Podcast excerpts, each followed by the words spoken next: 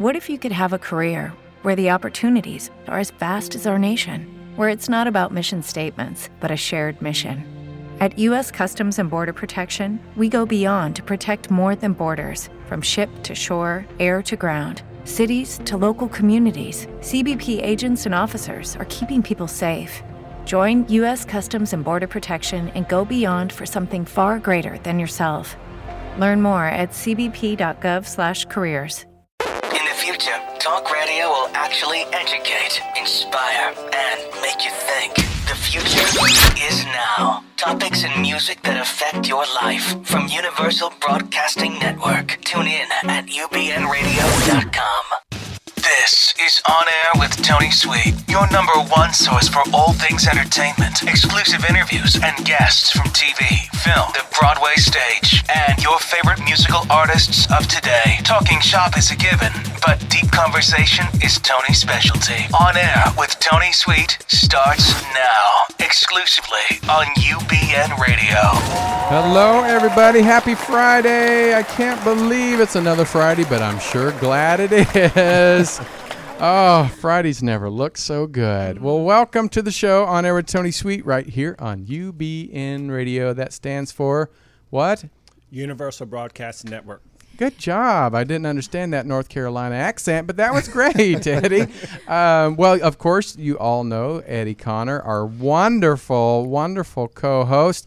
Hi, Eddie Poo Poo. Hi, how are you doing? I'm good. Good. I'm good. And, and of course, we have the wonderful producer, Jamal in hello. the house. Hello, hello. Yay.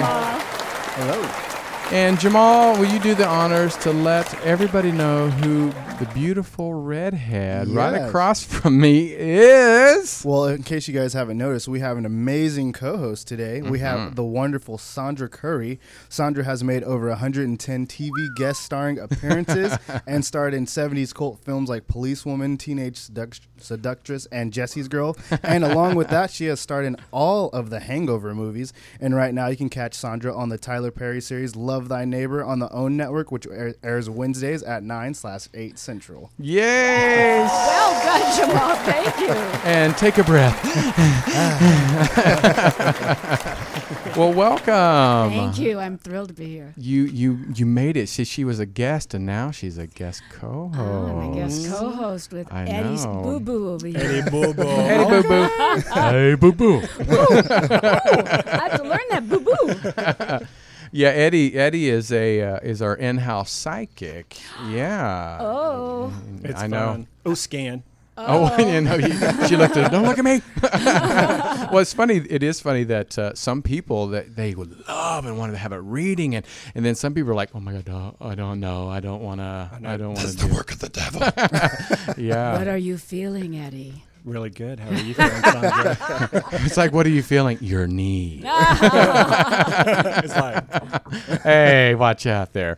Um, so, well, we're going to go ahead and get started. What we do is we do a round table, and our wonderful yes. Jamal picks out topics for us to discuss. Yes. Go ahead and get us started, Jamal. Well, before we jump into that, Tony, I oh, want to yeah, introduce the to... other guest. Oh, yeah, I forgot we have another guest. Sorry, Channing. Well, also on Air with Tony Sweet, we have the Emmy-nominated actress Channing Chase, having appeared on such hit T V series as Mad Men, E R, Sybil, as well as Ooh. having movie credits Ooh. in such titles as Evan Almighty, Path to War, and Stealing Harvard. Channing is a veteran of the entertainment industry, and we are excited to have her here today. We are, and so as soon as our, our round table is over, we will pull her in here and get her into this crazy loony band that we call On Air with Tony Sweet. All right, Jamal, All when right. you hear this bell, that means we move on to the next one. It's better than the buzzer I used to do. It's yeah, good. But Jesus out of everybody. Well, it's a little like school, though. You know? Right? It's like, uh oh, my hand hurts from getting smacked too much. Well, we'll start it off with the Sci-Fi Channel's latest campy disaster movie, which premiered last night to stellar ratings and an even greater response from the social media. It stars actors such as Tara Reid from American Pie, Ian Ziering from Beverly Hills nine oh two one oh, and adds uh. details of many weather events in absurd and fantastical fashion. Clear from the title, the made-for-T V movie details a horrific storm fuel, fueled by global warming, sweeps over an ocean bordering California, then barrels down on the state with a massive and angry sharks in tow. What? The Yuck. title the title of this movie Hollywood, is called that's best. It's called Sharknado.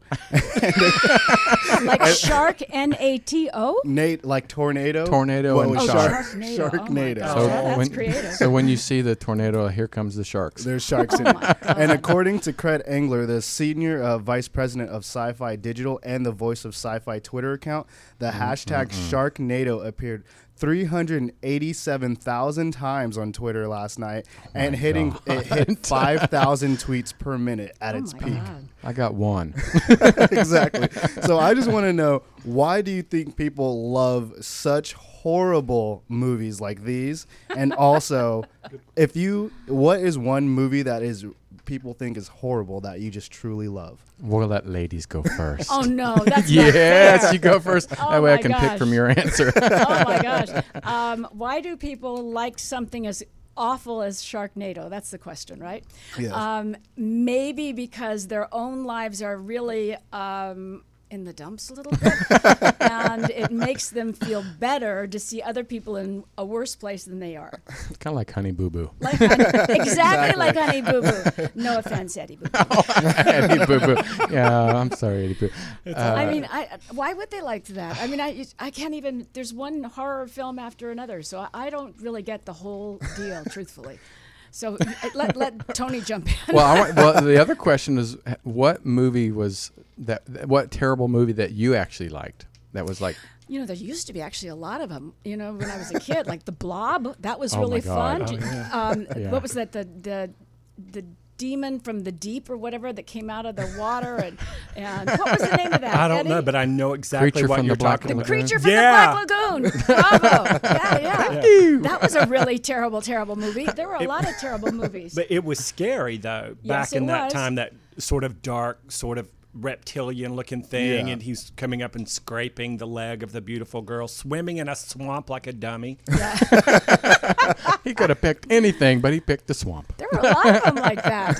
House of Wax. Did oh, you ever see I, House I of Wax? I did not see it, but I remember it. The original. Yeah. I think it was the original. I saw it actually. They the remade second it? Run. Yeah, they did remake it. Did they? Oh my God. Yeah, Invasion of the Body Snatchers. Oh my God, okay. That was really scary. And yeah, they were just was. pods. Yeah. You know, that was really scary. Did you see that? I've never seen that. You've oh, never seen the original Invasion of the Body no, Snatchers? Watch the original. It that is was, truly terrifying. It, really it was. You, They're like... Yeah. Anybody that showed any kind of human emotion, you were you were lunch meat. Yep. Like, major lunch dinner. meat. Yeah. And then the remake of that, though. Remember the remake? Um, yeah, yeah. I, I didn't actually see it. Oh, I'm not telling you then. The yeah. remake was good. It was, was it? scary, though, yes. because it was way more graphic. And more special effects. Yeah. Yeah. Mm-hmm. You have to watch it. Well, not to get off the subject, but do you think something has to be more graphic to be scary? I think sometimes it's mm. when you don't, you're not as graphic, yeah. then it's that, like, what could be or what's on the other side of the door or whatever. That's I think what's it's scary. The music. Yeah, that's well, true. I completely agree with you. I, th- I mean, I think that's really the key. When you have a really fine horror film, it's because your imagination, they've allowed your imagination to go those places. Mm-hmm. Even the, the freak horror film, pardon my word, um, was it Paranormal Activity? Oh, yeah. Yes. That was all that in your imagination. So yes. There See, you that, go. That did get a and little And they did it for one dollar and ninety-eight cents and made a gazillion dollars. That's right. Well, and the Blair Witch Project they made for twenty-seven cents and made a gazillion dollars. Exactly. We should be thinking about things like that. I know. I, I like a family reunion. the Tony, the Tony bitch. Hey, I just people got just that. ripped out of their co-host chair. Oh. Why did where did Daddy go? It's a murder mystery that takes place at U B N Radio. There you oh, go. Who would yes. be the first one to go at this table? Well, actually, you know, we just had uh, uh, Gilder Gilder Jackson. Well, we had Gilder Jackson on with, through. He's the host of Who Done It, you know, on the new A B C oh, series, yeah. which is kind of like that. What if know? he was an actual murderer? Is that a murderer? ghost story? Yes. No, it's kind of like Clue. A reality show for Clue. Oh, yes. Well, that's creative. Yeah, it was actually, it's pretty good. Mm-hmm. So, Eddie, I want to know what movie that uh, you thought was, well, was considered really bad that you really just loved. Well, back in the day, it would have been Amityville Horror.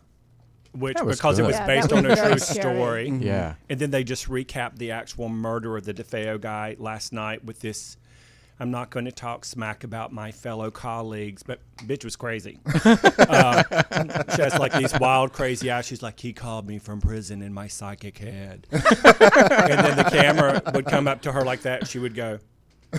Oh, my God. That scares me. And she'd make her eyes water. Then she would lay down on the bed where people were murdered and shot to death. Well, same thing, right? And then she would say, they're telling me uh, uh, oh this show God. will be not a hit. So Amityville Horror, I think.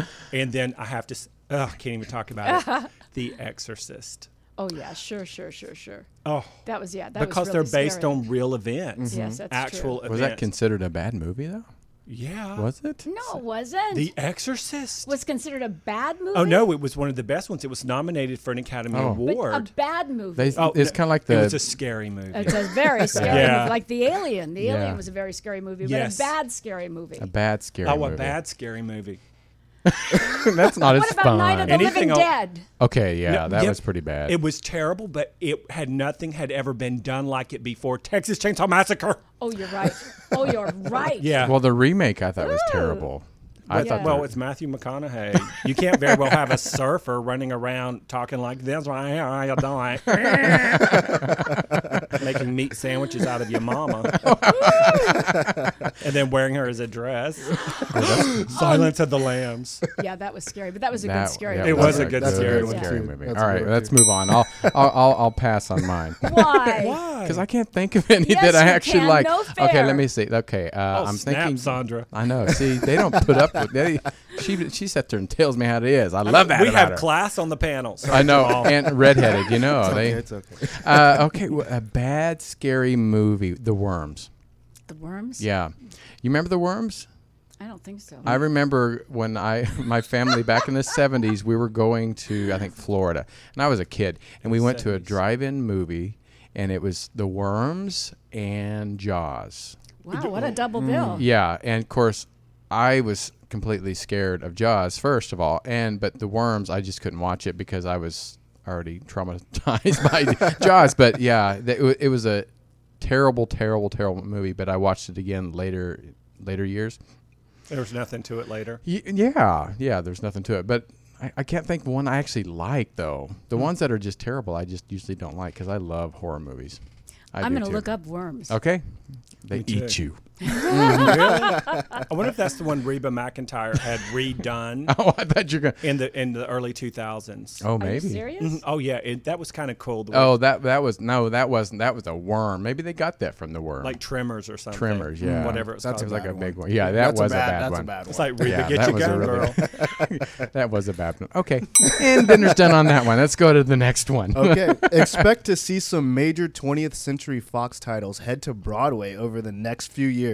The folks over at the movie studio have teamed up with forces or teamed forces with a trio of Great White Way vets to develop at least nine musicals based on Fox films over the next four years. The ultimate goal is to turn those musicals into new feature films as well. According to the L A Times, that means we could be seeing X-Men, Rise of the Planet of the Apes, and Avatar musicals heading to Broadway over the next few really? years. Yes. So I just want to know, why are musicals so popular to the point that they will make almost anything a musical? And if you had one chance to make any movie or T V show a musical, what would it be? Oh, my gosh. Well, I have to say, I, I I used to really like Broadway, but I don't know why they're starting to uh, pull Get the, lazy. They well, it's like Hollywood. Hollywood's getting lazy with mm-hmm. a lot of their stuff, too. Television, film, everything. And, uh, I mean... Look at that's how why reality shows are doing so well. Yeah. Uh, but Broadway, really, I just can't believe uh, that they're taking it uh, to the. You don't want to, to see the, Avatar? The you no, know, not I really. Say, I wouldn't. Honestly, really? I if they did it right, right, and it had some kind of phenomenal, multi-dimensional aspect to mm-hmm. it, I would be more curious to see that. Yeah. Well, didn't they try that with Spider-Man too? Yeah, which is a huge success right now. It was? I, I it, thought it was a bomb. Yeah, he, it, it was, it was in the beginning because they had oh. to keep bumping it back and bumping it back and bumping it back it because the guy money. fell and like broke his back yeah. or something. yeah, yeah. Oh, we need another Spider-Man. Yeah. That's right. That's yeah. right. Wow. Um, what was the other one you mentioned besides X-Men? And oh, uh, there's X-Men, Rise of the Planet of the Apes, oh. and Avatar. Actually, Rise of the Planet of the Apes, that could be made that, funny. It that could, could that could be made funny. Or terrifying. Yeah. yeah, that too. I that could too. Get your damn dirty paws off of me or something like that. I cry. Make that into that. a song or something. Get your damn dirty paws off me. That'd be the biggest like musical scene in the whole movie. I wonder if it smell like apes, though, when you walk Ooh. in there. That would kind of be like the Yuck. scratch and sniff, you know, type of thing. What was that movie, speaking of bad movies, that you had to walk in and they did, you did do a scratch and sniff oh, thing. That was oh part God. of the movie. It was, I do oh remember my God, that. I can't even believe I... Well, you Wasn't know Honey Boo Boo did that. Yeah, I was going to say that. It was John Waters. John Waters thing. Yeah, Honey Boo Boo, this, the, their, that. their premiere was a scratch and sniff. Scratch and sniff episode. It no was. Way. I'm like, I would be afraid to scratch Mama and June's sniff. Mama June's fat folds. Is what is that, cheese? Oh, yeah. I'm like, wow, now that's gone all too far. If you're going to watch Honey Boo Boo, you just sat there with you some white bread, a jar of mayonnaise with some margarine in it and some Spam, and you just take the lid off all of it and go, I feel right at home with these people. I feel right at home oh. with these people. I, I'm loving you, girl. um, well, okay, what what movie that would you make uh, into a musical? Movie? I thought you said television show. Television or, te- or movie. Oh, television show, okay. Um This is crazy because Channing's coming in, but Mad Men would be a lot of fun. Oh, that, that, that I could, could be that. fierce. Yeah, like Secret Smell of Success or whatever. That I would like Ernie yeah, Lehman's uh, piece. Mm-hmm. That would really be a fun one because of the, the wardrobe. Yeah, I could see that. And the circumstances, mm-hmm. and everybody was very glamorous. So that would be an interesting I idea. Like that. We got it. We we just trademarked it. I, I know, right? Yeah, there you go. Yeah, I, this is not a movie, uh, T V show. I would be very interested in seeing Gone with the Wind. Really? As a musical, if it's done right. How long was that? Forever. Four hours. I was like, yeah, because yeah, if it wasn't good, that four could be a long. Oh, you can't have a play four hours yeah. now. What a-, a, because of attention spans, and B, just because. You have to edit, people. Yeah, I would have said uh, Wizard of Oz, but hey, it's been done. I'm so glad you caught that. I know, right? Yeah, I'm Bad blonde. Day. Yeah, I'm blonde. It takes me a, a moment. Oh. Uh, well, I guess it's actually, I can't believe it's already four twenty. So we're going to, I know. Oh, We've fully. been having a good time. So we'll actually save some of those. We'll yes. probably need some at the end of the I, uh, I got show. a lot of them. Oh, look. All right. Okay. All right. Well, what we're going to do is we're going to take a break, and we're going to go out and get Dot, Dorothy Campbell. Anyone named Dot. Right, is sassy. So we're going to bring in uh, Channing Chase from Mad Men. Don't go anywhere. Be right back. Drivers, keep the party off the roadways this summer season. Always pass the keys to a safe and sober driver. It could save a life. This message is courtesy of the Nelson Law Office, a name that's been family-owned since nineteen ninety-one. At the Nelson Law Office, they're involved in the safety and welfare of our community. For top-quality D U I or criminal defense, give Tom a call at three oh three, two eight four, five seven eight one. That's three oh three, two eight four, five seven eight one. The Nelson Law Office is wishing everyone a safe and happy summer season. On the air because they care.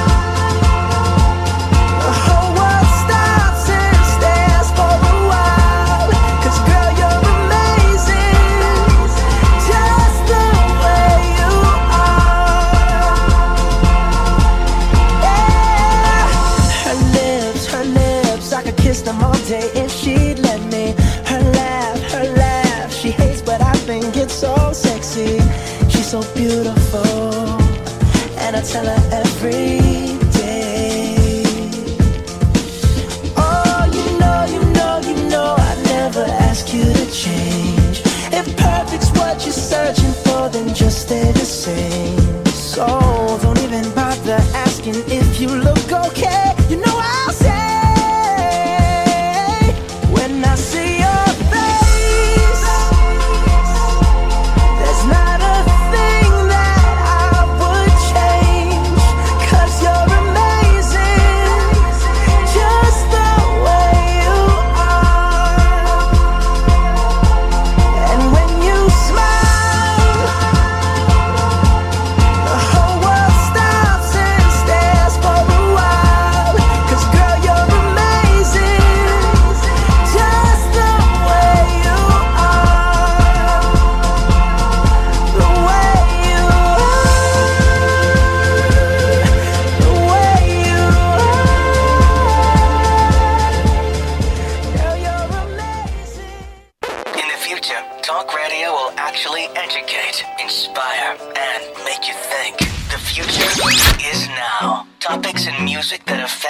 Life from Universal Broadcasting Network. Tune in at U B N radio dot com. Hello, everybody. We are back, and we are excited to have in studio with us, but I'm going to let Jamal do it. Oh. Well, right now on air with Tony Sweet, we have Emmy-nominated actress Channing Chase, having appeared on such hit T V series as Mad Men, E R, Sybil, as well as having movie credits in such titles as Evan Almighty, Path to War, and Stealing Harvard. Channing is a veteran of the entertainment industry, and we are excited to have her here today. Yes, we are. Oh, welcome, Channing you. Chase. How you doing? Great. Well, just great. We have two beautiful ladies today, Eddie and Jamal. I know. I know. It's Friday. It you is. Lucked out. I know, right? Well, what's funny is, you know, looking uh, at your career, you've you've done this a while, so you know what you're mm-hmm. doing. Both of you are, are so talented and uh, uh, and veterans of this industry. It's funny, you know, I get a lot of Nickelodeon and, and Disney kids in, and right. and they're like thirteen. They said, yeah, you know, I've been doing this a while, a long time, for four years. And you're like, that's wonderful, kids. That's wonderful. But what what was it about acting, before we get into the Mad Men mm-hmm. role, what was it about acting that really got got the grip on you and said, this is what I wanted to do for this long? Well, it actually, it happened a long time ago in Nashua, New Hampshire. Oh, wow. And my older sister, who's four years older than I am, and my cousins used to always do plays on the back porch. and and because I was the kid sister, they, they would let me uh, pull the curtain and, and collect the pennies. And I vowed then and there that I would show them.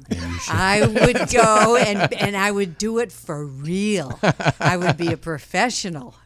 I love it. And so wh- when you went off, you know, to high school plays, or did you yes. wait till college when you finally w- went into the acting field?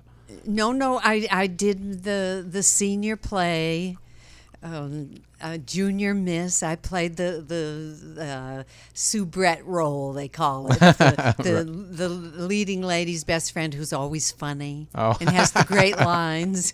That's Eddie. Oh. Yeah. Hi. Hi. Eddie's the one that always says the funny things. Yeah. I, am I? Yes.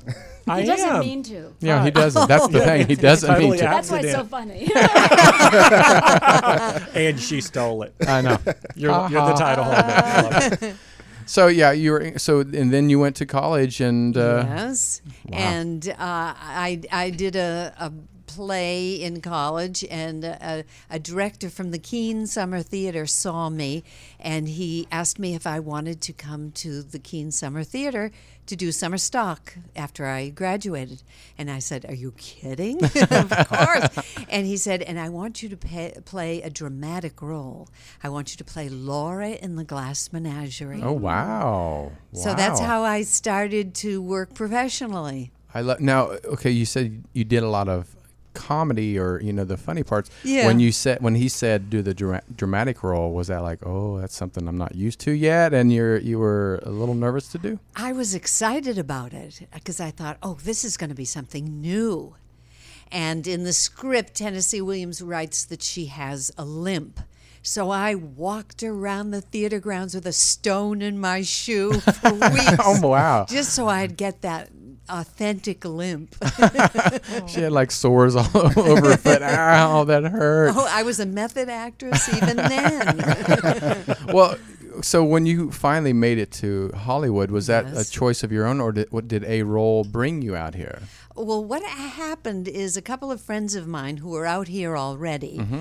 uh, writers, uh, they were at a cocktail party, and there was a casting woman there.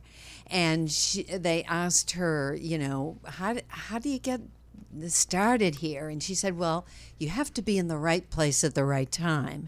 She said, for example, I know this actress in, who's in New York now, and she's very attractive, and she's she's good with comedy, but she really should be out here. And so they said, oh, really? Who's that? And she said, Channing Chase. And they said, oh, no, that's our friend. Oh, so they wow. called me up in the middle of the night. They said, you're in the wrong place. you that's should pretty be, amazing, You though. should be out in L A. And so I, I came out here, and I had just finished doing a um, tour, Promises, Promises, and uh, Jerry Windsor was the casting person on that, and she at that time worked at the M T M studios, and I called her up, and she said, oh, you're here. Get five pictures and resumes and come on out to M T M, and I'll introduce you around, and wow. she did. See, yeah. that's I always that's what I find fascinating, where how people... The connections. Yeah, the connections. Yes. You know, it, it blows my mind, because some people come out here and they are here two, three years, thirty, and, uh, thirty years, and never and nothing happens. Nothing, nothing ever happens. And then you hear mm. someone like yourself that just it was meant to be. It was like that was supposed to be this way. Well, also I I did the work. Well, right, right, you know? yeah. It's all yeah. All of both you of you, to. Sandra had to, to to do the work. You it's not like you work. come out here and go mm, and sit wait, there and, and wait for your agent calling to call. You. Yeah, right. And it's a lifetime of work. Oh you know, yeah, yeah. Studying and all that. Yeah. Yes, yes, yeah. And it's very important to continue to work on you, on your uh, craft, and continue to study. I remember I was at a party uh, when I first went to New York, and Robert Duvall was at, at that party. Mm. And he spent the whole evening talking to me about acting. He was so kind. Wow. And and he said, you, you've got to keep at it. He said, you, you, you never can give up. Mm. He said, you have to keep studying and working on your craft. What other angels in this industry have you ladies met like Robert? Who where you were at the right place at the right time, and it was just total synchronicity, if you will. Yes. And you're having that conversation, and then it just lifted you even higher than you already are, and it illuminated your passion even brighter to keep going out there and just taking this town by storm. What other people like that inspired either one of you? Channing, this is your yes. interview. You really go ahead and you tell them. I mean, there's, we've been very lucky, I think, you know, to, to stumble on the right people and prepared at that point. Don't you think? Yes. Yes, we were. Well, I, I consider it luck, too. I mean, you can be but in the right... you create your own luck. I think you create yes, your luck. That's true. Through attitude and open mind and open heart. I think we can create our luck and be ready when that opportunity yeah. comes in. And, and never sit back and say, oh, oh no, I'll never be able to find that place. Or just don't get let a negative thought enter your mind. Mm. Just she say, was just reading mine. No is not in our vocabulary. Right. There you go. Yeah. yeah if you if, if that is if you, if it is in your vocabulary, you don't need to be out here in the first place. No, you just you set your sights to what you want and you go for it. So what uh, what have you seen in the last twenty, thirty years in the industry that that has changed so much where you were even going, I I don't quite get it. I don't, don't quite get it. Meaning about Hollywood. Mm, well, I I just know that that uh, the advent of uh, shows on cable have allowed wonderful scripts and wonderful material and, and storylines that, that nobody would ever tackle before. Mm. Stories about illegitimate children and, and uh, children out of wedlock, issues right. like that. Yeah, because I guess, you know, back back in the day, there were so many things that was too taboo or things that you could not talk about because, you know, even yes. when Lucy was on air, you couldn't say, was it, was it pregnant or pregnancy? Yeah, or, you had to yeah. sleep in twin beds. You're right. Yeah. Oh, I remember all of those yeah. sitcoms way yeah. back. You couldn't show your belly button. But they did anyway, Eddie. I guarantee you they did. Remember the whole thing with Barbara Eden and I Dream of right. Yes, that was yes. a big deal right. when she showed her bunny, right. belly button. Isn't that funny now that we would be like, whatever. Yeah. yeah. yeah. So, so...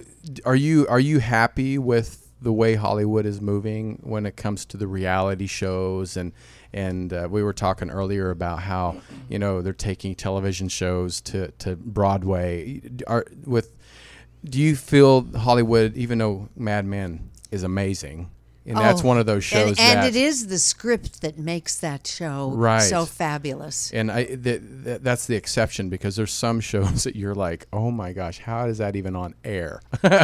So, do you, when you see Hollywood and television and film, do you see it as moving in the right direction, or just kind of a, you know, how the the the the uh, roller coaster, it has its ups and has its down times? Well, there are uh, two areas. The the um, The shows that are reality shows uh, are really uh, are not interesting to people who who are more sophisticated. I'm sorry. No, it's, it's true. true. No, it is true. Absolutely. And it is true. And the shows like Breaking Bad and um, Mad Men, of course. Of course. and uh, True Blood. Yes, True Blood. True Blood. Oh. Homeland, Homeland, Homeland, Homeland. Yes, all of those shows have have fabulous writing. And House of Cards. House of Cards. There you go. Mm-hmm. Fabulous actors. Every yeah. single one of them. Yes. Yeah. And it, that's what I uh, love about Mad Men, because it, like you said, it's like a the original script of something that we weren't expecting. Yes. And uh, so let's let's go ahead and kind of dive into the Mad Men. How uh-huh. how did, how how was this role? Did it, or is that something that you had to audition for, or was it something that you they thought of you in general? No, I auditioned for it, and when I got the script, I said, "Oh my, this is good." and and then um, when I uh, auditioned, uh, I said, "Gee, you know, I I really." feel uh, simpatico with this character. I understand this woman. I know who she is. And I guess they agreed with me because I got the part. That's well. And at the time, we had no idea it would catch on the way it did. And it did, too. Uh, I mean, Emmy Award three three seasons in a row for for Best Dramatic Series. That's unusual. Now, do do you get called Dot a lot? Oh, that even rhymed. do, but do people recognize you as Dot uh, uh, or no? They do, oddly enough. I, I uh, we wear period costumes, but uh, last week I was in Venice, California, and I was in the ladies' room, and somebody came up to me and said, "I know you." She said, "You're Dot Campbell." And she, she, I couldn't even go to the bathroom. I had. You're like, and I'm out of here. Yes. So, so when you, when like you said, when you read the script, you you knew it was going to be a great role for you. Oh yes. But did you did you think that, you know, it was going to be a uh, a big Emmy, hit, a big well for yourself? You know, I didn't know. You you never know. That's I mean, true. you you That's true. You look at it and you say, "Gee, this is wonderful material. This is a great role." But will the audience take to it? And apparently uh, there are enough people out there that remember the, the heyday of Madison Avenue, mm-hmm. which mm-hmm. is where they get the the, the title Mad Men. Oh, okay. It's okay. about the a- advertising uh, industry. And uh, there are enough people that, that remember the heyday of the the commercials, mm-hmm. and uh, they're interested in all of that. It looks like you. They obviously liked you a lot because you did the first episode in two thousand eight and then re- reprised that episode in two thousand thirteen. Is that right? Uh, the character, you mean? That's what I mean. Yes. Well, what happened was the my husband died in real life. My I husband, saw that. How the, tragic. Char- the character, yes. and they. It took them a while to figure out how to get me back in there, but Matthew Weiner, the doll that he is, he found a storyline that, that fit the the uh, uh, characters, and so he wow. had me back. Well, tell, I was going to say, tell us that story of of because maybe some people out there that don't know the story, how they brought you back. How what was? Give us the story of what happened. Well, I'm uh, slipping into dementia, and my uh, older son. Uh, was taking care of me, and he had had it. So he calls up the, the regular on the show, Vincent Karthizer, who plays Peter Campbell, my younger son, and uh, he says, I've had it, you've got to take Mom. And so he he's backed against the wall, and he has to become responsible for me. Mm. And he does. And he uh, hires uh, a male nurse for me. Wow. We yeah. know what happened. Oh, that's fun. Manolo. Oh. Oh, trouble brewing. Yes, and and Dot just uh, in her fantasy imagines that she's having this huge love affair with her. Uh, nurse oh, nice. Manolo. Wow. And he's just I like he. Oh, he is just the picture of courtly behavior. You know, the the type of uh, Latin lover with the mustache and the. Who's playing the role? Oh, he, oh. he he in real life he's a blonde, but he dyed oh, his funny. hair for the for the part. Wow. Yeah, and of course we. Take up, so to speak. I like it that too. Yes. So the dementia, is the dementia helping all of this? No, what happens is, and I, I think this is Matthew Weiner's point of view, that the antidote to to Alzheimer's and dementia is love. Hmm. Oh, that's very cool. Yes, if you if people uh, are, have an active life and an active love life, that turns the picture. The Notebook. Really? Is it's that, like the, it's like the, the Notebook. Really? Nicholas Sparks is oh, the yes, Notebook yes, yes, and yes. how she has Alzheimer's, and it really is about love. The whole thing is about love.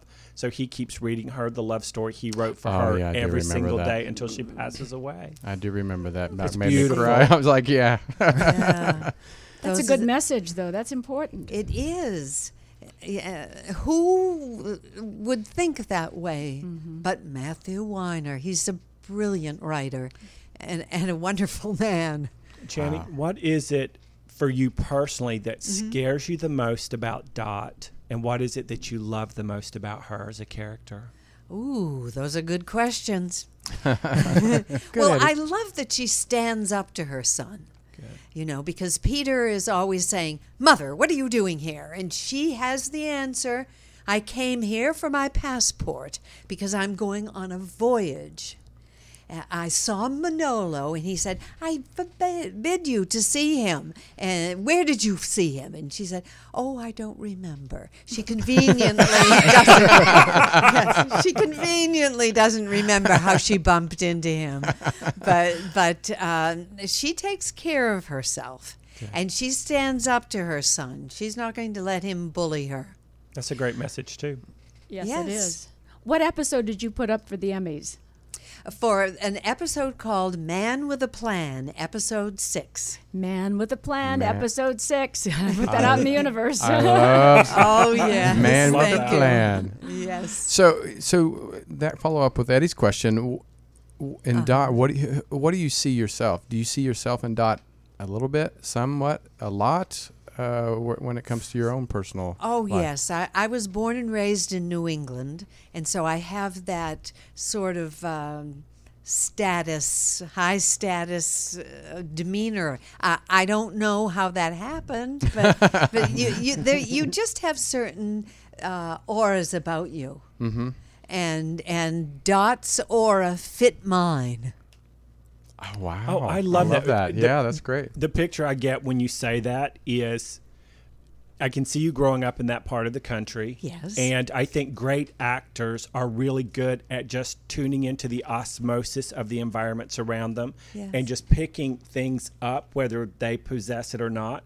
And then when you have to amplify it, when you go in for something like this, you own it. And you, yes, almost don't even know where it all comes from, because there's so much of it there just radiating off of you.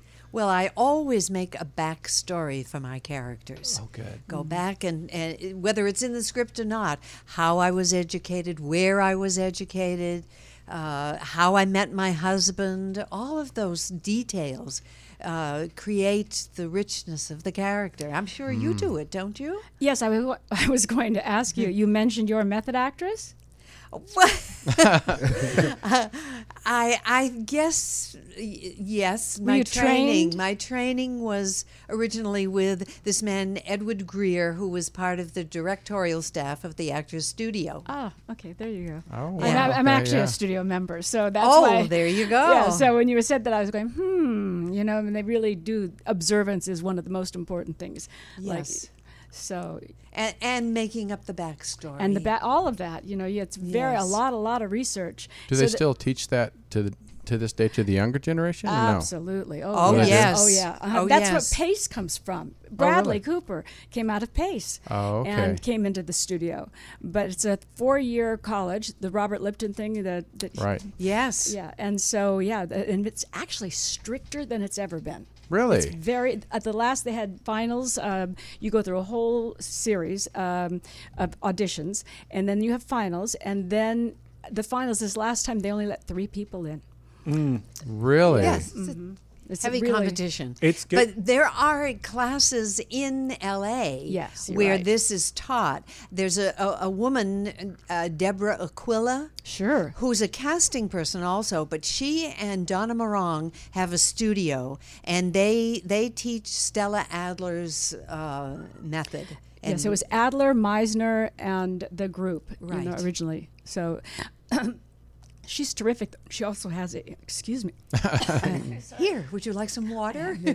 She also has a theater, and they do wonderful plays. Yes. Here in She's L A? She's talking about Deborah Aquila. Mm-hmm. Yeah. You you know what I love about this conversation? You can just feel the passion radiating off of both of you ladies, and it's the epitome of doing the work. Mm-hmm. You the backstory, doing the work. Don't skip through it. Don't think you can just tiptoe into it and then show up to your audition and totally do a great job. I mean, you th- you're beaming, you're beaming when you speak about your craft. Well, I think that some actors, it's it's nerves that, that prevent them from doing this work that they have to do. Or they do. They think, oh, I'm, uh, oh, will I be all right? Will I fine? Uh, you know, and and they get too nervous. What they need to do is center themselves and say, just stop. Wait a minute. Do the work. Mm. Sit down. Write your your uh, backstory. Make your choices. Make mm. your choices cho- are really mm. important. Yes. And then own them.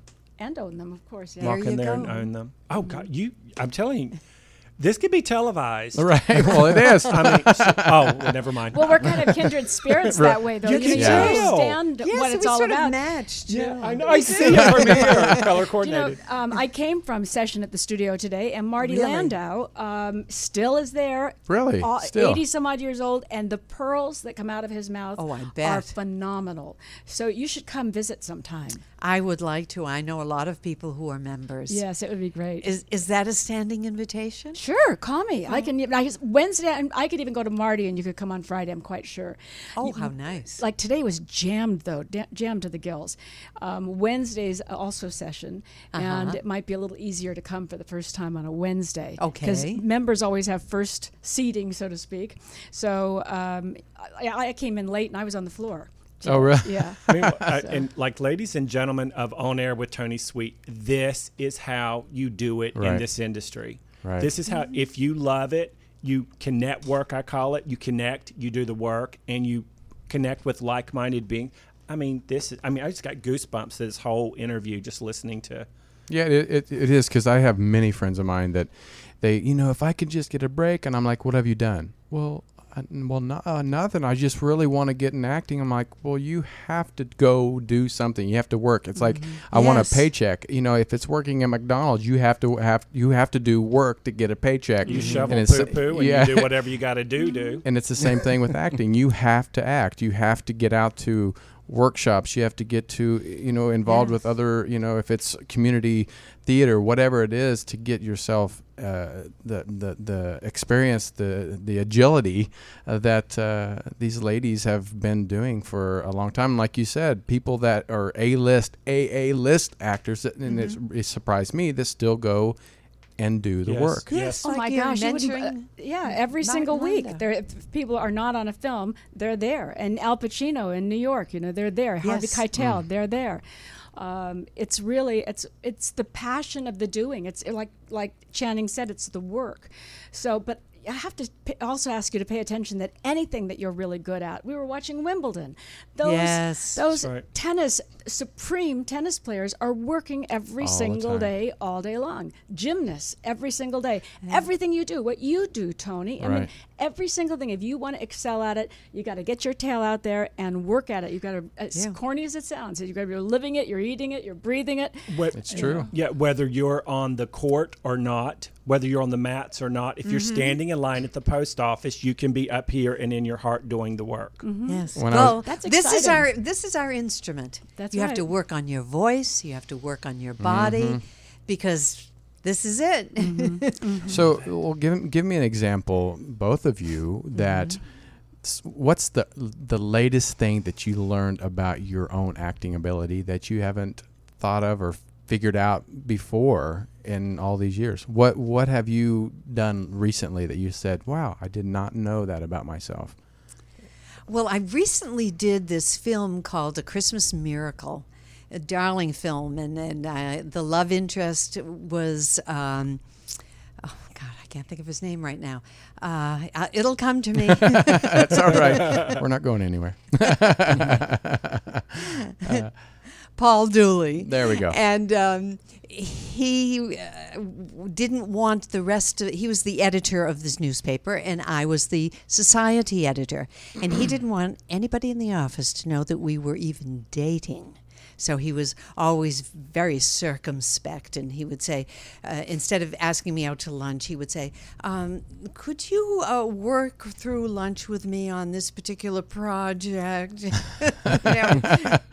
And everybody in the, uh, the newspaper knew we were going out. But um, I found a, a new kind of uh, calmness on, on the set with Paul. He's he's so experienced, and he was so great to work with, and, and so centered and calm. And I thought, you're in good hands. You're you're. It's not just you; it's the other person. You have to relate with the other person, and they're they're there for you. Mm, wow, I love that. Mm-hmm. What about you? Did you have the same process, the same way of getting to where you wanted to go? Similarly, sim- oh work yes, I, I, I'm quite sure. I didn't ask oh, him okay. about whether he did, he worked out a backstory or what, but but uh, he was delightful to work with and extremely centered and calm, not the least bit rattled, no matter what happened. Mm. And do you do you notice that about uh, uh, a lot of people that you work with that? Uh, Like you said, you found the new uh, a calmness that you haven't felt before. Yes. But who was who do you remember that you've worked with that just blew you away? That oh. just blew you away. That you're like, wow. Michael Caine. Oh, really? I, I, I did a movie with Michael Caine and Sally Field uh, called Surrender. It was it never became a big hit. But nonetheless, I worked with them, and and actually, I spent a day in bed with them because I, it, was, it was there was a dream sequence where uh, these lawyers were arguing a case over their prone bodies, and uh, Michael Caine was so much fun. Fun to work with. He would joke when the camera would come in for a close-up. He'd go, no, no, Beast, no. He would joke about everything. And I thought, here's the man who's been in the business a long time, and, and but he's still enjoying it, and he's joking around before it's time for him to to uh, shoot his scene. Uh, he he's still loving every minute of it. I love Michael Caine. Yeah. I do too. Yeah. And Sally Field. And Sally Field, yeah. Sally's yeah. a studio member. Is she? There you go. Remember when she did Sybil and, uh, oh. you know, uh, and she yeah. really, all of those characters she had to create, each and every one of them, very distinct. So. Was there, well, who was somebody that you had worked with that uh, kind of made you feel the same way Channing, where, where it, they brought something out of you that you never knew? You know, for me, I think it's more in the theater. Um, I think I know people who would if I was working with De Niro. You know what I mean? And I and I say that kind of um, like it's a, he does a lot of theater now. And he did uh, the film with Bradley. And I think what they brought out of each other, what they all um, brought out of one another was just tremendous, and it came from trust, hmm. and it pushed them to the limits, and they talked a similar style, and uh, and I think that's thrilling. And for me, I think at the studio I've done my best work and been with people because they don't let up on you. You know, you, there there are people that just, you want to raise your game because you're playing with people that are all kindred spirits, and they won't let you slop around just being right. a little sparkle oh, plenty. They won't let you get away with it. They won't. And you know what? Honestly, I used to work with my husband pretty frequently as a director. Yes. And um, I got so dependent on him. I'm not sure if I meant you, uh, mentioned this to you before, but I got so dependent on him because he would not let me. He knew what I could do. He knew he could keep pushing me. So it was terrifying after I worked with him a half a dozen times to start with, and then to go out and work with someone else.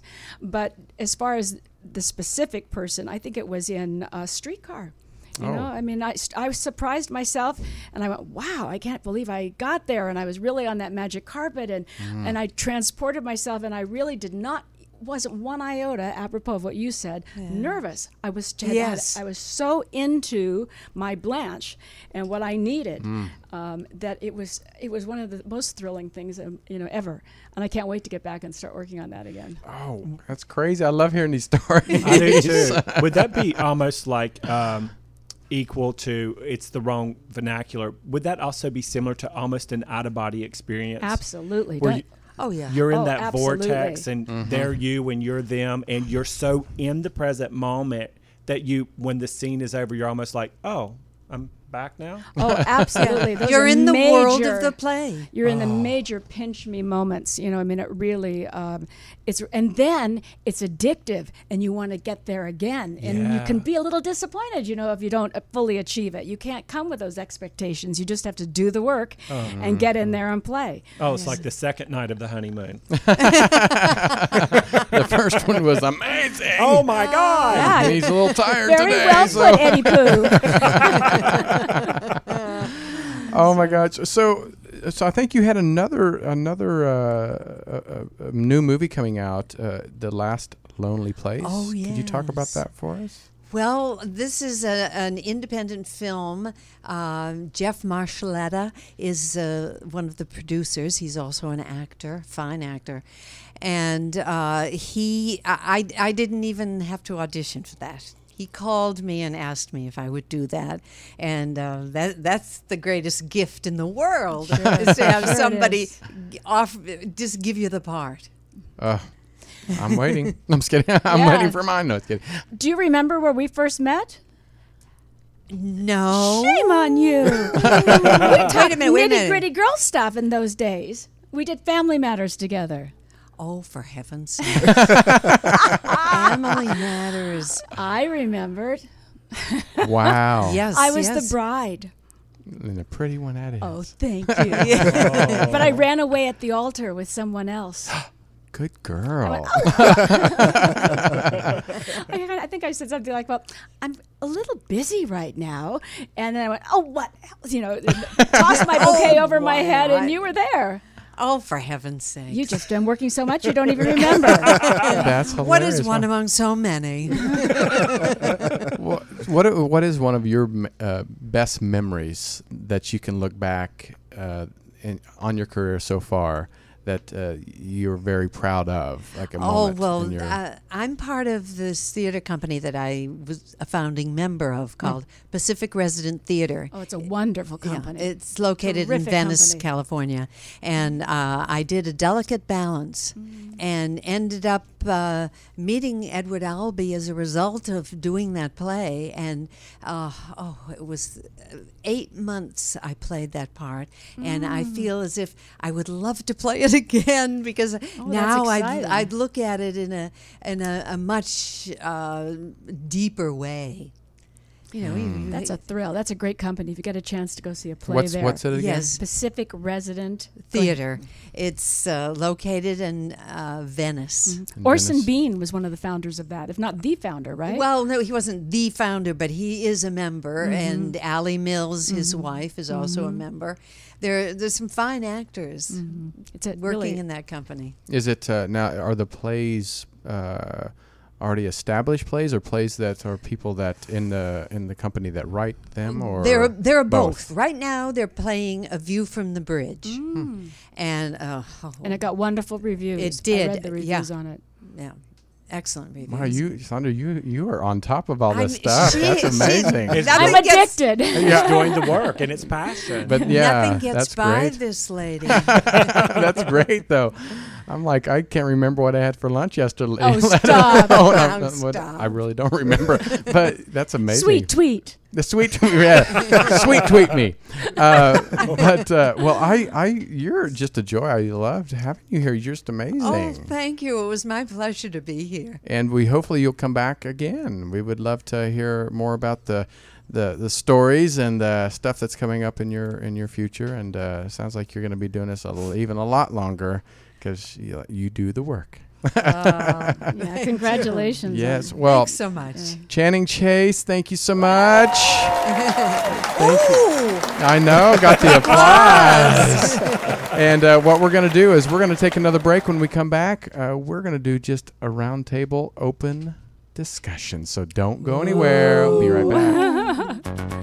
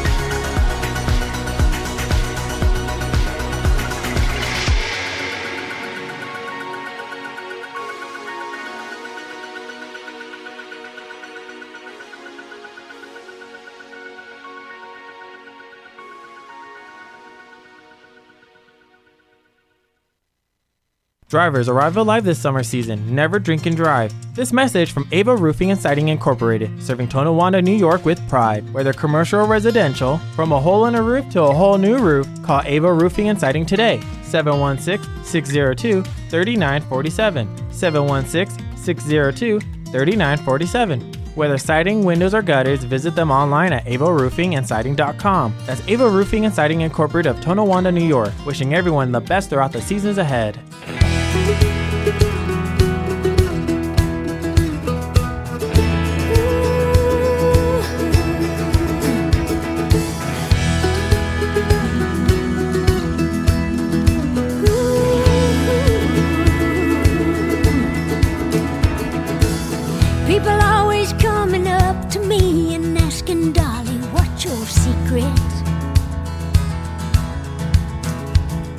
With all you do, your attitude just seems to be so good. How do you keep it?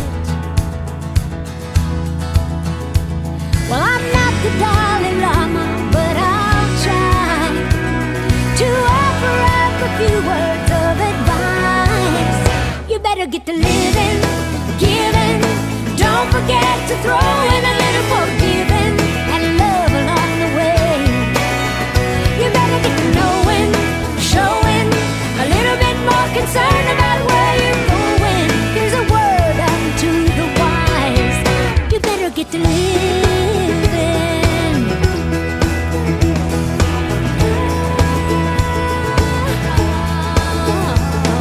A girlfriend came to my house, started crying on my shoulder Sunday evening. She was spinning such a sad tale, I could not believe the yarn that she was weaving.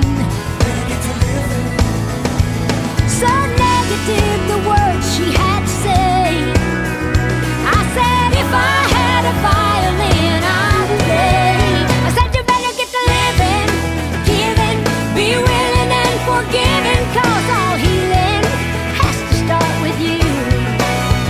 You better stop whining, pining, get your dreams in line.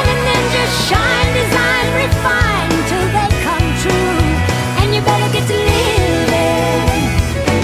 Your life's a wreck, your house is a mess, and your wardrobe way outdated. All your plans just keep on falling through. Overweight and underpaid, underappreciated. I'm no guru, but I'll tell you this, I know it's true. You better get to living, giving, a little more thought about being.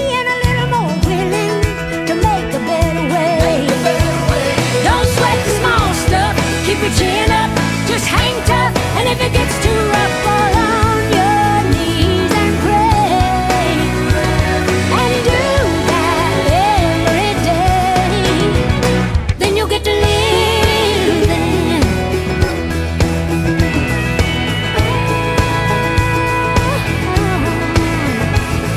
The day we're born, we start to die, don't waste one minute of this life, get to live it. Share your dreams and share your laughter. Make some points for the parade hereafter. Better stop caring, better stop sharing, better stop trying, better stop smiling, and you better get to live it.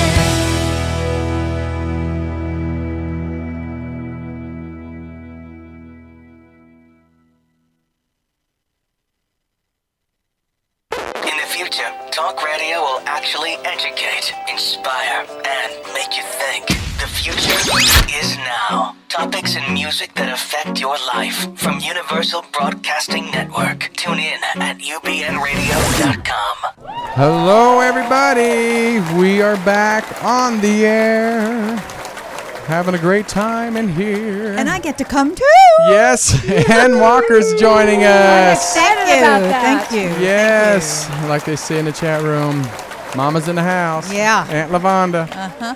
Well, two redheadeds, Eddie. I don't know what we're... Oh, well, actually, Eddie was a redhead until he got a little grayish.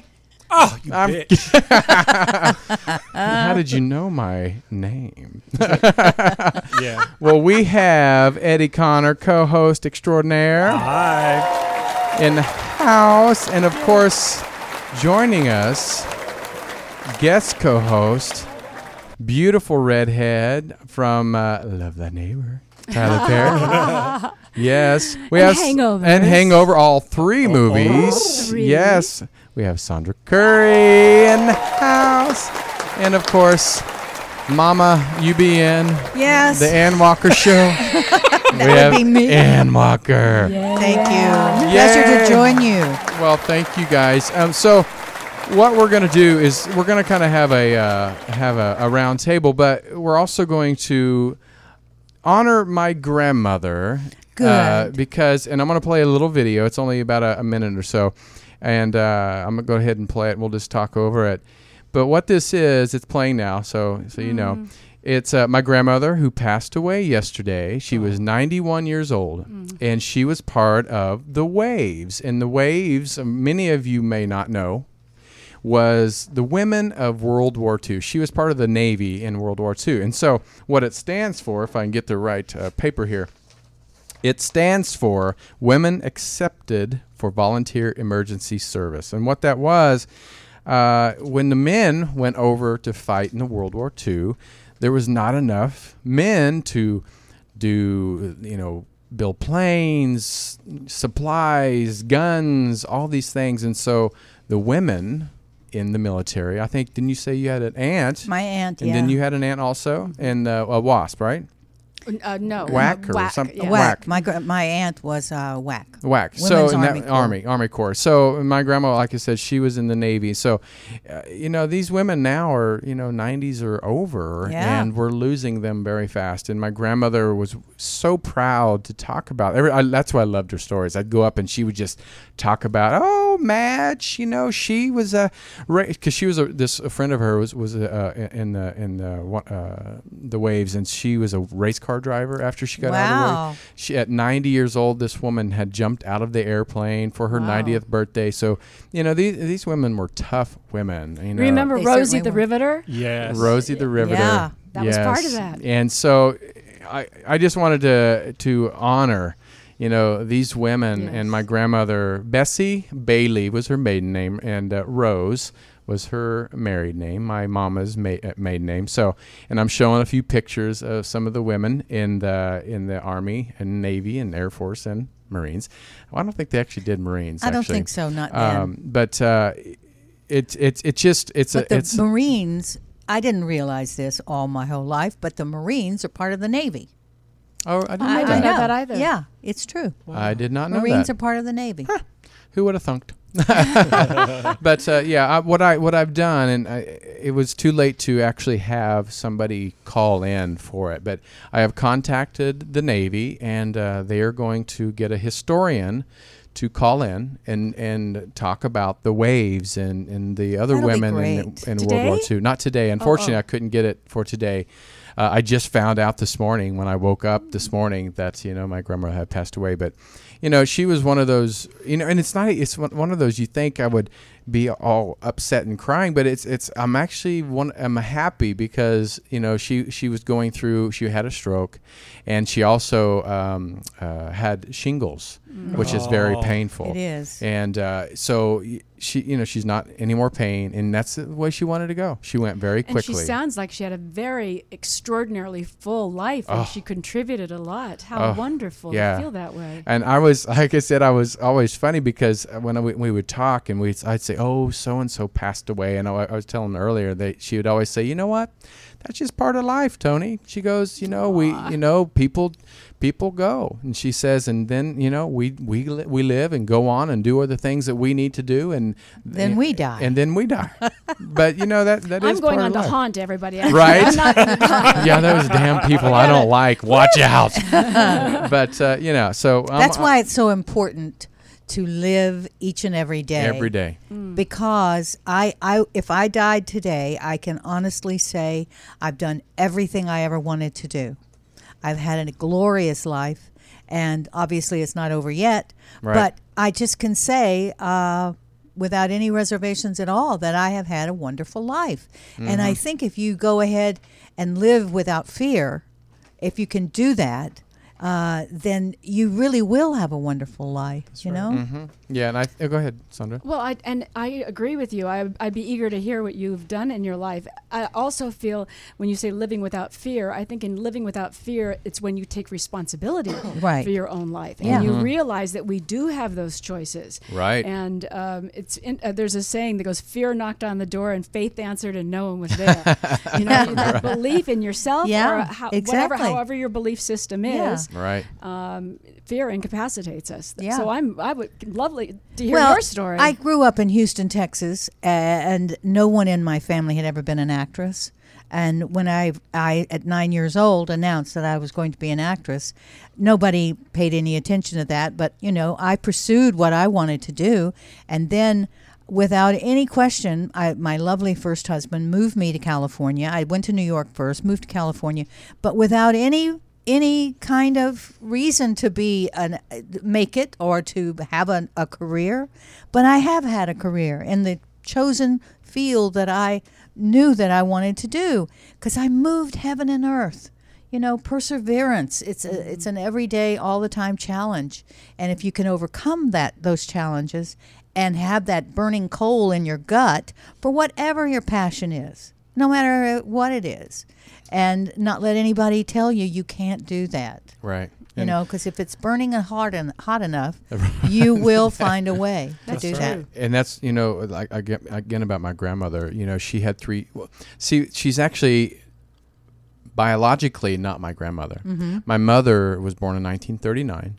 Uh, she never, my mom never knew her real mom. She never knew it. But when she married my grandfather, my grandfather was one of these, you know, hard men. You know, he was bohemian. He w- literally bohemian mm-hmm. and uh, very, very tough man. And so he was not good to my mother. Well, this woman, Bessie Rose, you know, married my grandfather and uh, stood up to my grandfather for my mother. So it wasn't even her daughter, but she's always been my grandma. Mm-hmm. Blood or not, she's always been my grandma. I agree. Your yeah. grandmother in your heart, yeah. that's yeah. the only grandmother exactly. you yeah. have. And, and exactly. Because she always felt, I think for years, because she ended up divorcing my grandfather in the seventies. Mm-hmm. And so I I thought, I think she, in her mind, maybe we thought we would not think of her as grandma. I'm like, no, you're my grandma. I always told her, you're her mm-hmm. grandma, I loved you. And so, but she always stood up for her, my mom.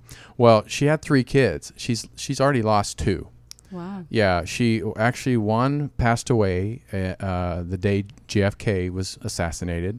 He had several cere- cerebral palsy, and so he passed away. Uh, and then thirty years ago, my mom's half-sister uh, passed away from uh, a horse accident. She was a barrel racer, mm-hmm. and she was riding this horse, this brand new horse. She won the race, but when she it passed the finish line, it bucked her off, and and she, it, she uh, uh, the fence post hit her in the stomach oh, and, and broke her aorta, oh. and so she passed away thirty years ago, actually on my birthday. Oh my yeah, gosh. I do remember that. And so this woman has lost two children and has one left, and it was very fortunate. My uncle, you know, lived with her pretty well, not pretty much, but all his life, mm-hmm. and to see the strength that she had of, you know, having an abusive husband, losing two children, yeah, you know, and supporting herself all those years and doing a damn good job of it. Just, that's when I, like you said, if anything you do, if you just want it bad enough, you can you achieve can. it. You can. If she were sitting here right now, I mean, she's probably still hovering close by. Oh, I'm sure she, yeah, I'm sure she is. What do you think that she would want to say to us? Um. I, you know, there was something earlier and I, it just kind of popped out of my head, but it, when I was thinking about her and, and the things that I'm doing in my life, that as just go do what you need to do. She was always about, don't let anybody ever, ever tell you differently that than your dreams, that your goals. She said, never let anybody stop that. Because mm-hmm. I remember, my, you know, I'd, I'd come out when I was younger and, and uh, I brought my partner at the time and uh, we were going to go out and do something. Mom said, where are you going? What time are you going to be home? And she's like, Pat, oh. Tony's an adult. He will come home when he's ready to come home, and I'm sure he'll know the way.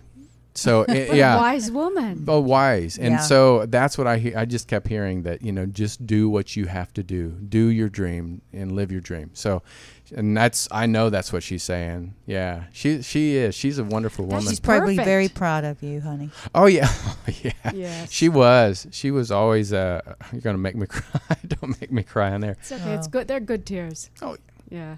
So Eddie, you start doing breathe, something else. Breathe. So yeah. Anyway. Well, I, I, I think whenever I, I love the question you ask. If she were here right now, which obviously she is. And we can feel her essence and that pure positive aspect of her that has no contradiction in the energy, just supporting and continuing to help you fulfill your destiny mm-hmm. in a way that nobody else in your family ever did. Right. And so they'll hold a place for us living and in spirit, and then support us if we let it in, if we let that love in. That's right. Danny Glover had a great quote. It says, people respond to sincerity. And anytime you're doing something that sincerely feeds your heart, mind, and soul, the rest of the world will respond to it. Oh, oh wow. That's, so that's great. And you have such a sincere place in your heart for her, and you can feel it. Yeah. And she's a great woman. And you get all of she's us in there, too. Yeah. Right. We have to all praise her for a moment. I yeah. know. We should. No, she, like I said, you know, she and she was the last of her siblings. And all her siblings lived into their nineties. Her b- oldest brother lived to be ninety-nine. Where did she grow up? She was born in nor- uh, New Mexico. New Mexico. Yeah. And where did her family come from? Uh, I, you know, I'm not quite for sure. I, I did do, because I'm a huge family history buff, mm-hmm. and so I did do, I did uh, research her family, and I can't remember. I think they were, they were English or Scottish or Irish or something like that. I can't remember, but someplace uh, on that yeah, continent. Yeah, something over there. Bailey, I think, I'm sure is like English or, but. Uh, It's Bailey, actually. Isn't that Irish coffee? Probably. Or something like, yeah. Good. There we go. That's Irish cream. There we go. Yeah. So, yeah, she, she, but, you know, she was just that spitfire. She was, she was fun. So. You said you had a clip? Well, I played a clip as we were kind of talking oh. over it. It was just a, it was just a tribute. Well, we can't see it. Yeah, oh, okay. It was just a tribute. It was just a tribute oh, to the waves. Audio. We don't have yeah. a, a, so it was a, a it monitor. Was, it was a it was a, a waves like a wave commercial from I was back. Waiting to hear grandma. And, uh, right. Hey, grandma. um, but uh, so yeah, that would that would be for my grandma. So, but uh, cheers, grandma. Cheers, grandma. Did you call her grandma? Yeah. Oh, yeah. My chil- yeah. my grandchildren call me grandma. Others, other of the other grandmas in the family, one's called Nana and the other's called Gram Gram. Gram Gram. Uh, Gram. But anyway, uh, but I said, because I had such a great relationship with my own grandmother, that I called her grandma. And I told my, my daughter, I said, she said, what do you want them to call you? And I said, grandma. I said, I had such a great love for my grandma. That's yeah. what I want to be called. And they're babies now. I mean, they're still little. Well, but it's exciting. Very, very wonderful to be a grandmother. Well, it's funny. You know, I, I know one thing that you both have in common, uh, Anne and Sondra, is they both had the chance to work with uh, Rue McClanahan. Yes, oh, we did. That's right. Yeah, um, yeah. And uh, actually, Sondra played Rue's, well, Blanche Devereaux's mother-in-law. Oh, uh, I was the widow Spencer. Oh. Right, on Golden Girls. Mm-hmm. Her stepmother. Yes, and uh, what was funny, thinking about the grandma, you remember when uh, Blanche made her daughter call her Big Sis or something yes. like that. When did you work with Rue? Well, we did a television series together called Sordid Lives. Oh, my gosh, and, how fun. And uh, Del Shores re- wrote it, and oh, uh, we did Daddy's it. Daddy's Dying. Who's uh-huh. got the... Okay. He did that one.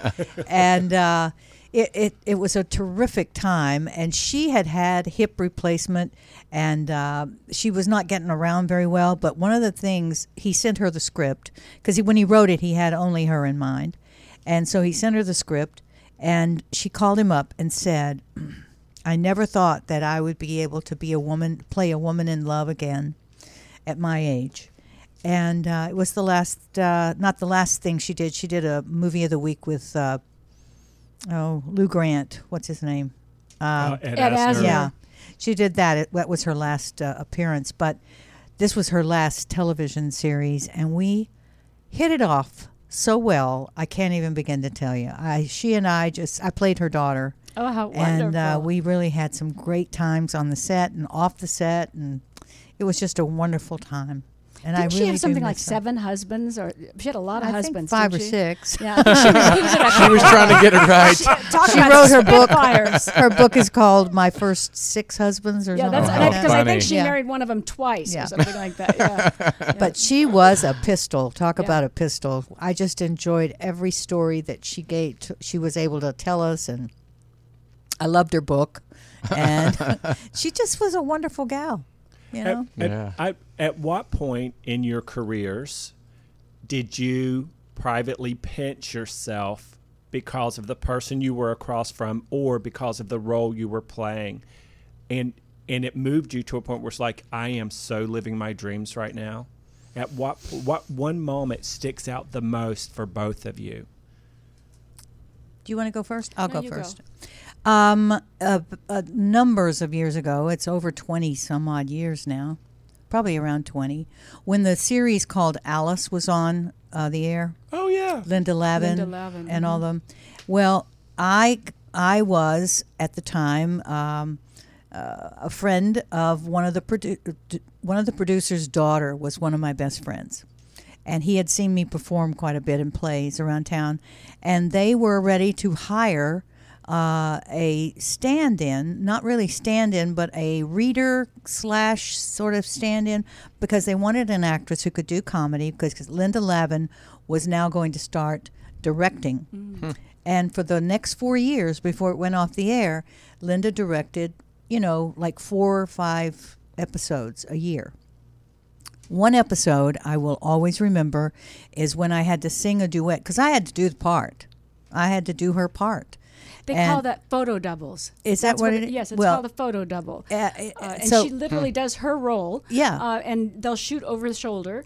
Well, I, it wasn't even, a, this was only for the week of blocking. Hmm. And then, but one episode that in particular that I really had to pinch myself about was when I got to sing a duet with Martha Ray. Oh, oh wow. Wonderful. Yeah, because you know how they all come in in the afternoon for the run through and everything. So I had to do this, and so we practiced and uh, we sang, and Martha Ray was so, again, so incredible. Those women who came out of that era, they were they knew how to be stars. And do it all. And do everything. Mm. And so, um, and then the last Uh, year uh, that I was that of the series, Linda got sick one week, and they trusted me so much that I went on that that Friday night uh, as uh, Alice, dressed the whole thing, the whole nine yards for the audience, and they reshot it the next week with Linda when she got to feeling better. Wow. But I was allowed, as I say, because they, I guess they trusted me so much. Um, it was really, th- to me, that was sort of like I had to pinch myself a lot, because mm. I got to work with a lot of really terrific people. Love that. That's mm. exciting. What about mm. you, Sondra? Wow. Um, I think I've had a lot of them. But frankly, this last uh, red carpet, the hangover, the, ca- the carpet uh, was so exciting. And I felt so much like I belonged, which was really amazing. That's great. It was really a thrill. And they did a cast picture at the end of it with the heads, uh, the president and the C E O and all that, with uh, Warner Brothers and all my fellow castmates. And and I, again, I felt so comfortable. And I went, wow, you know, I mean, I'm I'm here, I'm present, um, I belong. Um, and and here, after all these years, it's still all brand new. Yeah. And oh. that's the thing, you know, I mean, still to be that new after, be, I got my SAG card in nineteen seventy. Oh, my I Lord. I think I got mine in around seventy. Oh, yeah. I, that re- I can tell you one fast story there, a really quick one, pinch me moment, but I was too young to really get the full gist of it till later.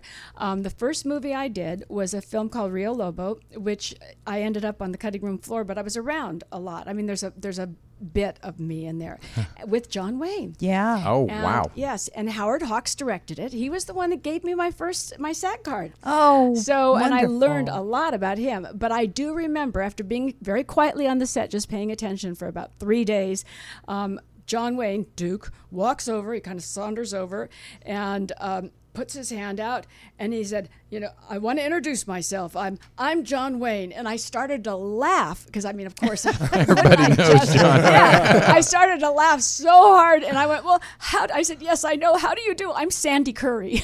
And I I just was like having to do this, you know. It was wow. Yeah, it yeah, was that's how big. Was it working with him? I'm I'm a huge fan of John Wayne. So how was it working for him? Well, it, you know, of course, I was observing every single thing. He's extremely professional, knows exactly what he wants. Um, he and Howard had done several films together by that point. And so um, I wasn't old enough to really know outside, because I was totally awestruck. I so bet. That I was there on that set with those people. Um So there's nothing but a, a zillion good things to say. Uh, and he was sick. He was sick oh, then. Oh, okay. Uh, he had, mm. uh, had had lung cancer. So, um, but he just... That's funny. You know, most people with lung cancer now would just retire and, go, you know, go go do what they need to do. But he... He went on. He, he actually he had on. a lung removed. Um, he was wow. very, very ill. But I have a lot of memories from that. But that was my first pinch me moment. Wow. See, so. I, I, he, John Wayne's one of those actors that I could watch... every day over and over and over. I just loved his style. That's I loved, the way yeah. I feel about Clark Gable. Oh, oh my really? gosh. I wish I had met him. That was the one thing I really... The day he passed away, I was in high school, and I I had to go to the nurse's office. I was so struck, oh. struck by, uh, stricken by his death. I was crying. It was crazy. He now, was young, too, wasn't he? Yeah, he was in his sixties. What did he die of? I think it was a heart attack. Oh. Mm. And his, um, Case Breckles, his wife at the time, That's was right. pregnant, and she had their John baby. Clark yeah, mm-hmm. they had, she had their baby after he passed away. Oh, he was older to have a baby. Huh? Yeah. Mm-hmm. Wow. Well, in men, fact, his he was born, um, John Clark was born in sixty-two, uh, because my brother, Don, they mm-hmm. were born, and they didn't live far from us wow. in Encino. Uh-huh. So um, I know that They were he, they were born in March sixty-two. But he died in nineteen sixty-two. Uh huh. Wow, I didn't realize. I thought he was like se- in the seventies or something. It was right after the Misfits. Okay. Right Which they the blamed Misfits. her a little yeah, bit for, they didn't did. they? Really? Yeah, Marilyn yeah. Monroe, because that was such a difficult set, and wasn't it John Huston who was directing mm-hmm. that? And it was a nightmare, apparently, and it was uh, very, very stressful for him. I think mm. she was getting going through the divorce with DiMaggio. I don't really remember that. But or, you no, must maybe be right. maybe it was the divorce with, uh, oh, I don't know. What Arthur Miller? Arthur Miller? I think well, that she was, was before that. I honestly don't know. I don't, I don't either. That. I don't remember the chronological order. But uh, yeah. I love these talk. I don't know. I lumped them back like a tennis match. Right now. Your turn, your turn, your turn. But well, Clark I'm a Gable. California baby. Are, are you okay? No, oh, no you're Texas, from Texas. Yeah. That's right. Yeah, that's yeah right. But I tell you, I was so eaten up with the movies. I, I, but w- w- to go back to what you were saying, anytime, I don't care if I've seen Clark Gable's movies over and over, and some I've seen so many times, I will not be able to turn it off because I just want to watch him yeah. again. Yeah. You know? What about you, Sondra? Who, who like me, John Wayne, and Clark Gable for her, who are some of the oldies that... Uh, that you won't turn off yeah, their movie? You just have to watch them every single time. Boy, um, I have a, a slew of them, though. I mean, that's a particular... That, that genre, the film noir in the thirties and the forties, um, were so rich with... men that were like stars that you would think mm-hmm. of, like Clark Gable mm-hmm. and Robert Mitchum. Um, Errol Flynn. I just Errol saw Flynn. Home, Home from the Hill oh. with a very young George Hamilton. Oh, my gosh. First movie he ever did, and uh, or maybe the first big movie. But he was so handsome, and he was really a fine actor. Hmm. Mm-hmm. People think of him as just a personality, but... A he was such a personality. Yeah, a spray tan personality. Yeah. Well, but he—that's how they, that's that's the first thing that comes to mind uh-huh. now. Yeah, I had lunch today with Renee Valente. Oh Did you my know God. her? Very, very well. Do you know her? Uh, she's not dead. No, no, she's not. But she's pretty. Yes, she is. But uh, she was so delightful today at lunch, and uh, she was a tough lady oh, too. I met yeah. her first at Screen Gems. Uh-huh. She was head of casting. Actually on this lot. Yeah, she oh, really? said. She I casting. told her about the radio station. Yes. And, and then she went on. I knew her later because she worked for Burt Reynolds. And huh. she was uh, head of his company. Mm-hmm. And this is only in the early nineties. But Renee was a tough, scary lady. And then later, when I became friendly with her, I'm going, wow. And I do remember being very um, sad. There, the company, Burt's company, had split up. And I, the tears are streaming down my face. And she basically kind of took me by the hand. And she said, son, mantra. You know, this is the business. You know, this is the business. They come, they go, you have families, and then poof, they're gone, and you're on to the next family. And I went, I went, no, I don't want to be like that. I know. Did you work with Burt? In a uh, well, movie? I know Burt pretty well, yes. Uh-huh. Uh, and so, did you date him? No, I did not, but Lonnie Anderson is one of my very closest friends oh, still to this day. Great. She still looks good. She, she looks does. fabulous. She was my date the other night when we oh. went to Sister uh, Act. So we were our oh, own Sister that. Acts. Oh, it was fabulous. It was uh-huh, so much so fun. Is that the Pantages? Yes. Yeah. It just opened. It was so much fun. Um, but uh, I shadowed Burt because I wanted to direct at that time. And I did everything. I mean, I, I did all the, the writers' meetings and the editing and the casting. And on set, I would follow him around. And then I had a little uh, spiral. And I would write questions down and then later talk to him about it. Well, why did you do move the camera such and such a way? Or, you know, what happened? And he was terrific. He was a really good, good teacher. Um, but now I segued from something. You asked me some. Oh, we were talking about Renee. Yeah. So Renee was head of his company. And um, and we've remained when I, we've remained friendly because, mm-hmm. of course, she was in Florida for a long time. And her husband passed on, yeah. Burr.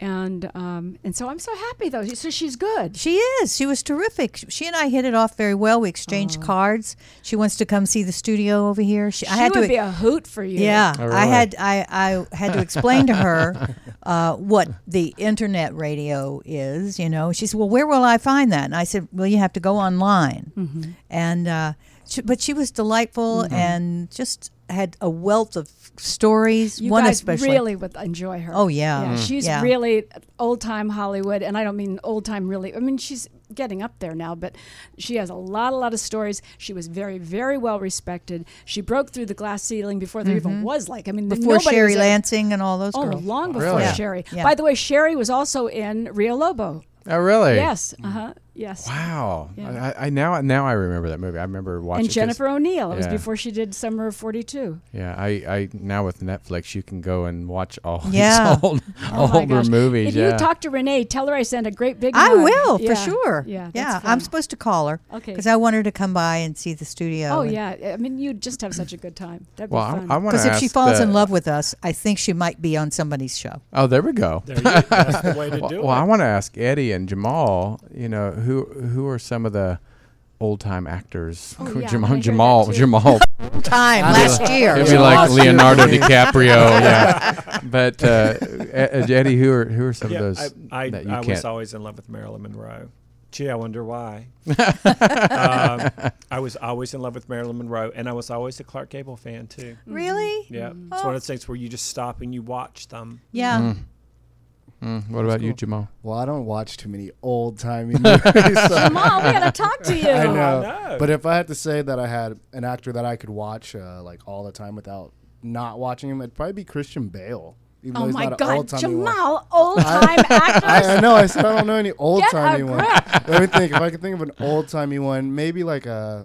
I don't know, Al Pacino, but that, that that doesn't count either, though. Well, it does. yeah, well, it does. Yeah. But he's twenty-five, for your so. yeah. for your generation, yeah. it counts. That counts yeah. for my he's twenty-five, yeah. so, so you just okay, a baby. You're a little forgiven. There's yeah. a loophole. There's a loophole. Yeah. yeah. So, well, before we get too far, and the, the show's almost over, but we still have a little time. I want to talk about uh, wow. uh, Love Thy Neighbor, and oh, and oh, so, oh, oh. It, well, I mean, because we want to. Love my you neighbor. Know, you're like, what? You love your neighbor? Well, I don't even know my neighbor. Oh. Uh, But tell tell me about uh, how you know how's it going? How's it doing? What's what's going on? Any talk about even maybe a, already a second season or?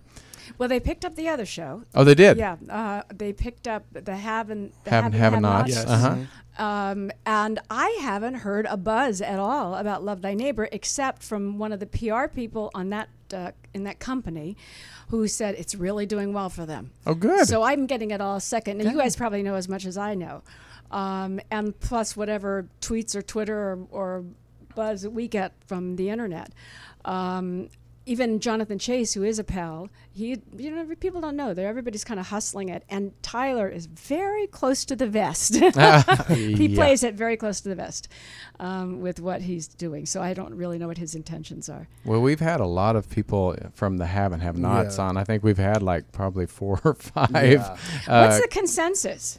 Uh, uh, from them, or you know, they all seem to really, really love doing doing the show. I and mean, of course, they're not going to go, I hate it, but yeah, no, I mean, true. it's that's but true. they they even off the air they say they've really loved working with Tyler, mm-hmm. and and he's it, directing all of those, too, right? Isn't yeah. It? yeah, and yeah. So I think you know it, from from the from the cast, it seems like they've really enjoyed, you know, creating it and, and working with Tyler, and of course getting to meet Oprah. And, yeah, yeah she came p- on the set. Yeah. And the other part is you work. It's yeah. like it's like oh. it's like, like cramming old school. three weeks worth of work into yeah. a couple of days at a time. It's mm-hmm. I, I, that's the only thing that I, if I were to say, uh, is there one thing that I would like to have more of, and that would be time. Yeah. You know, time, if, even notice. I wonder why they want to do it so fast. I think his mind works like that. You know, I mean, oh. he just is constantly, he's like a, he's supercharging on yes. a zillion horsepower or well something. Stated. Huh. Um, and because I don't know that he knows. When we requested more time, the last time they called me to go down there, um, it was three o'clock in the afternoon, and they said she's got to be on the set. It's seven, whatever it was, the next morning. Oh, wow. I mean, I, not seven the next morning. I'm sorry. I had to be on the plane at seven the next morning. And I went, oh, my gosh. And my agents even said, you know, can't you give her a little more notice? And the poor casting woman, who's a very sweet lady also, she said, you know, we're te- I'm telling you as I know. We yeah. don't know. Yeah. That, for me, I mean, you know, I since I don't work for him, but, but to me, that, that would be, to me, I would think you would want to give somebody more notice to get more prepped and more prepared. Well, Tony, I think you're absolutely right. You know, I really felt... That's the beauty. That's the way you dream it will be. Right. Yes, but that yeah. never worked quite this insanely no, fast. but... And I really felt like I really wasn't quite up to speed the last time, because it's a lot of dialogue and it's a lot. He's very specific, which I love, but it's a lot to get into your noggin. Yeah. I, again, it's like a muscle. I guess if you're doing a soap, you can yeah. do the same kind of thing. So it's all in your point of view, and you just have to. But you, it, there's no room for um, really artistic exploration. You just have to do it. So. Right.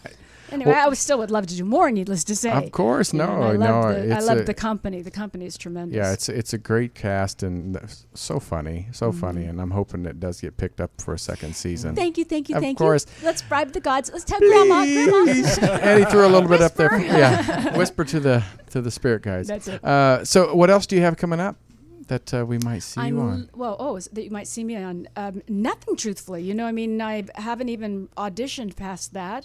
Um, I'm working at the studio, doing my scenes and whatnot, and uh, we leave for Europe on the fifth of August, oh, and then wow. we're back. We're back gone for a month. So, Anne, um, I'm going with her. Okay. All right. I'm taking her in my bags. Yes. Jamal and I will run this place there you go. We, we like a little right. clock. Perfect. So I'll be back September fifth, and then I can interview you, and then I'm going to Yay. spur you on. Oh, good. Well, so you know what's funny and is Eddie. Okay, and here's and wow. what we Eddie whip. and I'm going to hold him to this, because again, what we've always wanted. Well, I always wanted to, but scared enough to almost a little pee a little bit was to, to take an improv class. And Eddie said he would do one with me. I'll do one with Are you. Are you going to the Groundlings? I don't know. Where, oh. where the Groundlings is probably the better place. But they where have beginner They have beginners. Levels. Oh, they do, because yeah. I don't want to be like, and you're like, oh, my God, I just want to die. Yeah, no, they do. You guys should do that. Yeah. That's a really good way to get out of your bodies and oh. your head, you know. Yeah, that's, and stop being any way in any way self-conscious mm-hmm. about anything you do, because there's no wrong.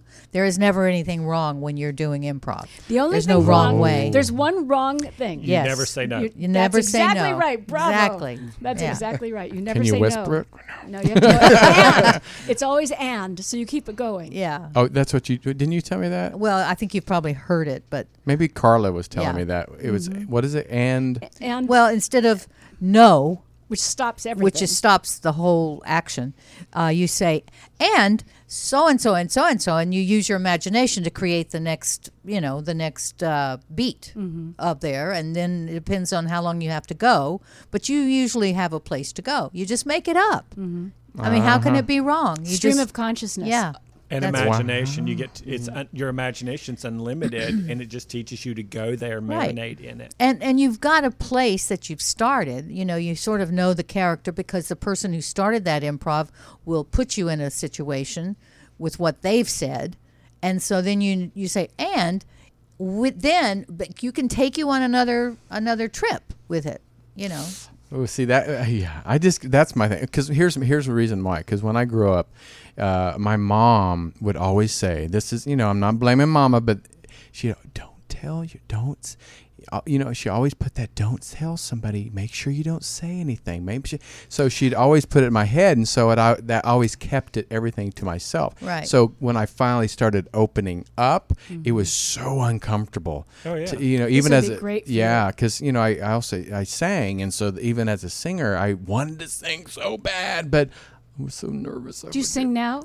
I, I haven't been just because I've been doing this, but I want to get back into singing more. Yeah, because yes, I love singing. Definitely. I do. I definitely. Love singing. And you know, when your mom, that was a whole era of children should mm-hmm. be seen and not heard. Yep. Mm-hmm. Yes, so it, yep. it thwarted your whole creative outlet, your tendencies. So yeah. now it's all about letting it all out there. Right? Now, now I remember one, not too long ago, my, I, I was telling Mom about something. She goes, well, okay, but don't tell your dad. I said, Mother, I'm forty-three years old. If I tell him, I'm going to tell my dad if I want to tell my dad.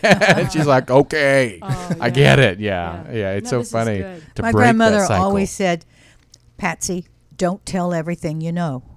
Mm. That was all she said to me. You're like, Isn't okay, Grandma, great? What the yeah. hell does that mean? Yeah, what does that mean? Just don't don't, don't be a blabbermouth about everything, you know. Mm, well, then just well, you can't come sit next to me. I know. I know. Yeah, it's hard to be quiet. I have to really go.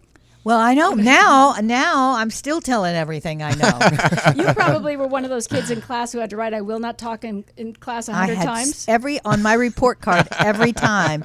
Patsy doesn't stay in her seat. Patsy doesn't shouldn't read ahead of the class. Pat, yeah. Were Eddie? Were you like that? No, you were shy. I too. had to write on the uh, blackboard that you would talk once. Because I think I was giving somebody back the paper that fell on the floor or the pencil, and then I got busted for talking, but it wasn't me. It was the little asshole next to me. he, st- he doesn't hold a grudge, though. Honestly. Are you an actor, Eddie? No, I've always secretly wanted to be, but I'm absolutely mortified of it. But what's funny is Eddie says he's shy, but when he's doing his readings, oh yeah, it's oh, like a whole right. different person, yeah. like a whole different person, and mm. he, yeah, and everybody says that. It's very funny. Yeah, you're very outspoken, and you're just like, wow. What's your vehicle? Um, I just close my eyes, and I get your birth name and your birth date, and I get it in your handwriting, and use your voice. And I'll ask you specifically what you want me to tune into for you, like love, money, career. And I will ask you one question. So if you said career, the question would be, what's the next thing that's coming to me in my acting career, my writing career? And I just close my eyes and say a prayer, and they rock and roll. And I just say to you whatever they tell me to tell you, or whatever I hear or feel or see or sense. Can you do it over the phone? Oh, yeah. No, I mean, seriously, did you ever do anything like that? Yeah, I, I personally actually had a uh, psychic reading when I was Sylvia Brown back in the day where she wasn't nuts. but I know. Let me eat but, my fingernails uh, on national T V. Yeah, she actually told me about all this, and I didn't believe her because I was, I was in Kansas City working uh, in human. I was a human resource manager for a corporation, suit and tie, really? twenty-seven years old, and she said, you are going to get... Uh, where you change lives, uh, change lives through your voice, and she says you're gonna, and, and she goes, you're gonna be very successful, and, and, and you'll never look back, and, and but she got even more specific than that, and I was just like, okay, whatever, you know, and then but she told me that the age when it was gonna start. How fascinating. I moved out here, and when I hit thirty-five, all of a sudden things just started going in that direction, and I started thinking back. I was like, wow, well, this she is... she told me this. Yeah, mm-hmm. And I p- even pulled the tape out because she sent you a tape uh, of it, and I listened to it, and it was all pretty much in a row. I love that stuff. I have a tape from nineteen eighty-three, literally thirty years ago. Oh, my ago, God. January of eighty-three, With and who? She predicted Tamiko. Her name was Tamiko. She would call me Dewan. um, she said, Dewan Eddie. And... um she said, De- Dewan is the playful part of you. Eddie is the serious part of you. So she called me Dewan Eddie. And um, she did a fifteen-year cycle, and everything she talked about was about moving out west, doing this, being a psychic for famous people, being on the air, doing T V, blah, blah, blah, writing books. And I was like, I have wasted eighty dollars. And he's done every single every one of single those. Bit of it, and then some. So it's just fascinating. Sometimes we hear... Um, from somebody, she was the most authentic reader I've ever been to, and you'll hear something that you're meant to hear that I always knew was going to happen since I was a little boy, but which is a, a big no. But I wasn't fully ready to believe it mm-hmm. at that point in my life, working three jobs and not having enough money to put gas in my car. So, but it it, it was a turning point for me. I yeah. think belief turn. is a huge, big part of it, isn't it? Yes. Acceptance and belief. Yes. Exactly. It is. Mm-hmm. It yeah. really is. I, I that's why I love Eddie here, because when he does do readings for people that they they really freak out, because he is specific. He's not mm-hmm. one of those psychics. Oh, you're going to go on a trip in about four years. Oh, there's so. a window in your house. yeah. He's very car specific. Has wheels. yeah. And th- then they will call me back, or they'll see me later, you know, months later going, oh, my God, I left. And that very same day, blah, blah, blah happened mm-hmm. exactly like he said it. And I'm mm. like, yeah. So, yeah, so weird. But it's uh, just still to this day so weird. It, well, everything that everyone in this room has a gift, and then they can turn it into this skill, but it's all part of our soul's purpose. Mm-hmm. And so when you're around like-minded people like this, and Scott. And yes, Scott. And Scott. Hi, Scott. Hi, Scott. It, it just changes your whole life every single moment. Yeah. yeah. We well, can elevate next. Ooh, yes. Well, did you ever, uh, we only have like two minutes left, but David Blaine. Have you ever, you know David Blaine? Mm-hmm. When he elevates? Levitates. Levitates. What did I say? Elevate. Levitates. Oh, have you ever seen that? Mm-hmm. Well, how does he do that, Annie? It's called magic. Come on. yeah, it's it's magic. It's illusion. It's oh, an I illusion. Okay. It's not real levitating. No, but, but they'll, he'll go up to people on the street and, and go, ooh. And then you'll see him lift up off the ground, and these people are freaking out. Yeah. Did you ever play table up when you were little? No. Did you ever play yes. table up? What is yes. table up? Yeah. It's, did you ever was play that with table your up? Knee? No. No. no, no, no, no. It's like the Ouija board, but with the table. Ouija boards uh-uh. are scary because they I've can pull in really we, yeah. loose souls, you yes. know, that are yes. very, very scary. That gives me goosebumps. Look at this. Me too. Oh, that, wow, both the of them. That is kind of, you're going to make me get a Let's get goose one. Pimple. Yeah, Ouija boards are really scary. You can get some really scary. You can scary. Get in big trouble with yeah. the Ouija board. Really? I, yes. I threw mine out with such a vengeance a long time ago. yeah.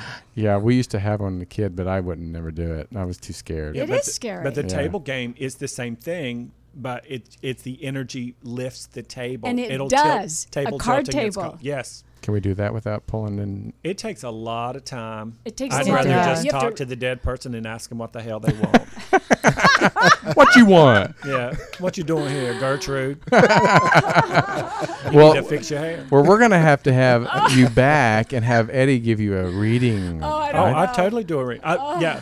It, it'll be good, I'm I promise. I'm blushing already. Right.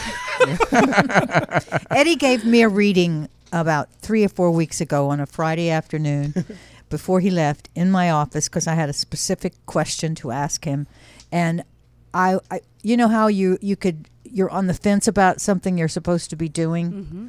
And I didn't know whether to do this thing or not do it. And I, although I knew subconsciously what I wanted to do, I was being pulled to do what I thought I was supposed to do. So he really cleared it up for me Ooh. In just about maybe ten or fifteen minutes. And I have been so grateful because of that little reading that we did that day. I know it was the right thing, you know, that what we ended up, what I ended up doing. And uh, it, it really made a difference for me. Thank you. I so appreciate you. That. And and I'll and I won't go into anything. Go it. But it's so funny when you say that. I see a chicken coop and I see somebody standing next to it, pointing to it, and said, "You're right. You knew the whole time what to do. My you grandmother. Were just being a good girl." Yeah. Oh, yeah. I love it. My grandma. Mm. Well, Sondra Currie, thank you so much oh, for Tony being here. Sweet. You were great. Thank you. Thank you. Thank Yay. You. Yeah. Oh, great, Jamal. Oh my gosh, Eddie. You were great. Thank you. Thank you. And when you, you get starting. Back. And when you get back from Europe, you're going to come back. That'll be fun. And we're going to have more fun. That'll be great. All right, fun, Scott, I you promise. Got that? He's like, all right. Okay. All right, well, thank you so much, Ann. Thanks for sitting you're in welcome. And chatting thanks with us. Thanks for inviting me. Yeah. Of course. Oh, this was fun, Ann. And Eddie, you know I love you. And uh, when do you leave? Are you here next Friday? I am here next Friday, and I fly out on the twenty-third on tour, and I come back on August. He's Where are you going? He's going to Michigan. To Michigan. Yeah. On tour? Yeah. What Did kind of tour? Retreats, uh, readings, um, all-day spiritual um classes, workshops, deliberate creation, law of attraction. So if you're in the Michigan area, yeah. What part? Can oh, I, can can we, we're in Michigan. Yeah, what part? I'm flying into Grand Rapids, Michigan, and I'm going to be in Wright View in this drop-dead gorgeous Frank Lloyd Wright home for ten oh, days, wow. right on the cliffs of Lake Michigan. Wow, that private sounds beach. Really? Nice. Oh my That's gosh. Great. Yeah. I do have people in. I mean that I know in Michigan, so. Yeah.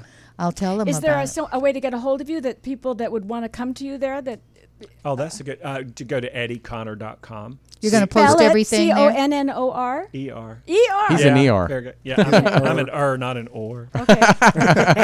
Well, then you have to go to the er to make yeah, a that's date. That's right. Okay. Ooh. And then, of course, uh, our wonderful producer. Thank you for putting oh, all this yes. together. Jamal, and uh, congratulations, D- Jamal. Tell real quick. Tell everybody about last night. You oh, did a great job. Yeah, I placed uh, in the top ten. I actually got sixth in a, oh my a music God. competition. Yay! Yay.